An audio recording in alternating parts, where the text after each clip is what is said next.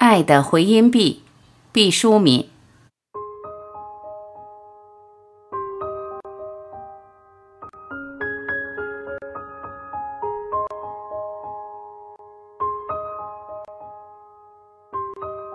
中年以下的夫妻很多都是一个孩子，关爱之心大概达了中国有史以来的最高值。家的感情像个苹果，姐妹兄弟多了就会分成好几半。若是千亩一苗，孩子在父母的乾坤里便独步天下了。在前所未有的爱意中浸泡的孩子，是否物有所值，感到莫大的幸福？我好奇地问过，孩子们撇嘴说。不，没觉着谁爱我们。我大惊，循循善诱道：“你看，妈妈工作那么忙，还要给你洗衣做饭；爸爸在外面挣钱养家，多不容易。他们多么爱你们呀！”孩子很漠然地说：“那算什么呀？谁让他们当爸爸妈妈呢？也不能白当呀，他们应该的。我以后做了爸爸妈妈也会这样。这难道就是爱吗？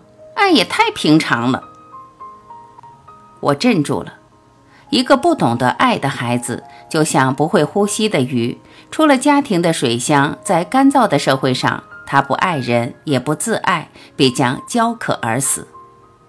孩子降生人间，原应一手承接爱的乳汁，一手播撒爱的甘霖。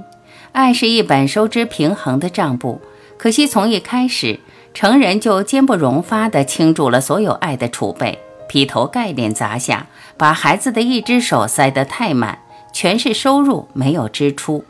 爱沉淀着，淤积着，从神奇化为腐朽，反让孩子成了无法感到别人是爱你的呢。我又问一群孩子：“那你们什么时候感到别人是爱你的呢？”没想到孩子的答案晴朗坚定：“我帮妈妈买醋来着，她看我没打了瓶子，也没撒了醋。”就说闺女能帮妈干活了，我特高兴。从那会儿我知道她是爱我的。俏俏辫女孩说：“我爸下班回来，我给他倒了一杯水，因为我刚在幼儿园里学了一首歌，词里说的是给妈妈倒水，可我妈还没回来呢，我就先给我爸倒了。我爸只说了一句‘好儿子’，就流泪了。从那次起，我知道他是爱我的。”光头小男孩说：“我给奶奶耳朵上加了一朵花，要是别人他才不让呢，马上就得揪下来。可我插的，他一直戴着，见着人就说：‘看，这是我孙子打扮我呢。’我知道他是爱我的。”另一个女孩说：“我大大的惊异了，哑然这些事的碎小和孩子铁的逻辑。”更感动他们谈论里的郑重神气和结论的斩钉截铁。爱与被爱高度简化了，统一了。孩子在被他人需要时，感到了一个幼小生命的意义。成人注视并强调了这种价值，他们就感悟到深深的爱意。在尝试给予的现实，他们懂得了什么是接受。爱是一面辽阔光滑的回音壁。微小的爱意反复回响着，折射着，变成巨大的轰鸣。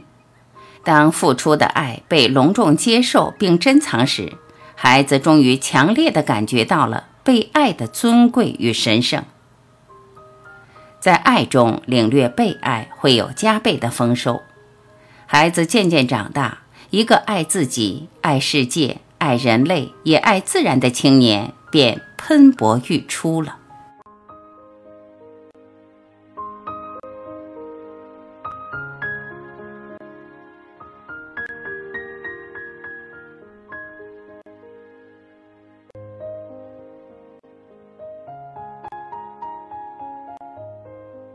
感谢聆听，我是婉琪，今天我们就分享到这里，明天再会。